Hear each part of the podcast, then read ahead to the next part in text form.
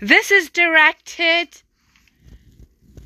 to those who made up falsehoods about me after major benefits that they vacuumed off of me.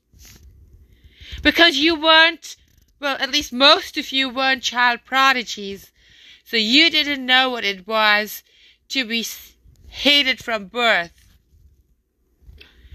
And you meddled so much with me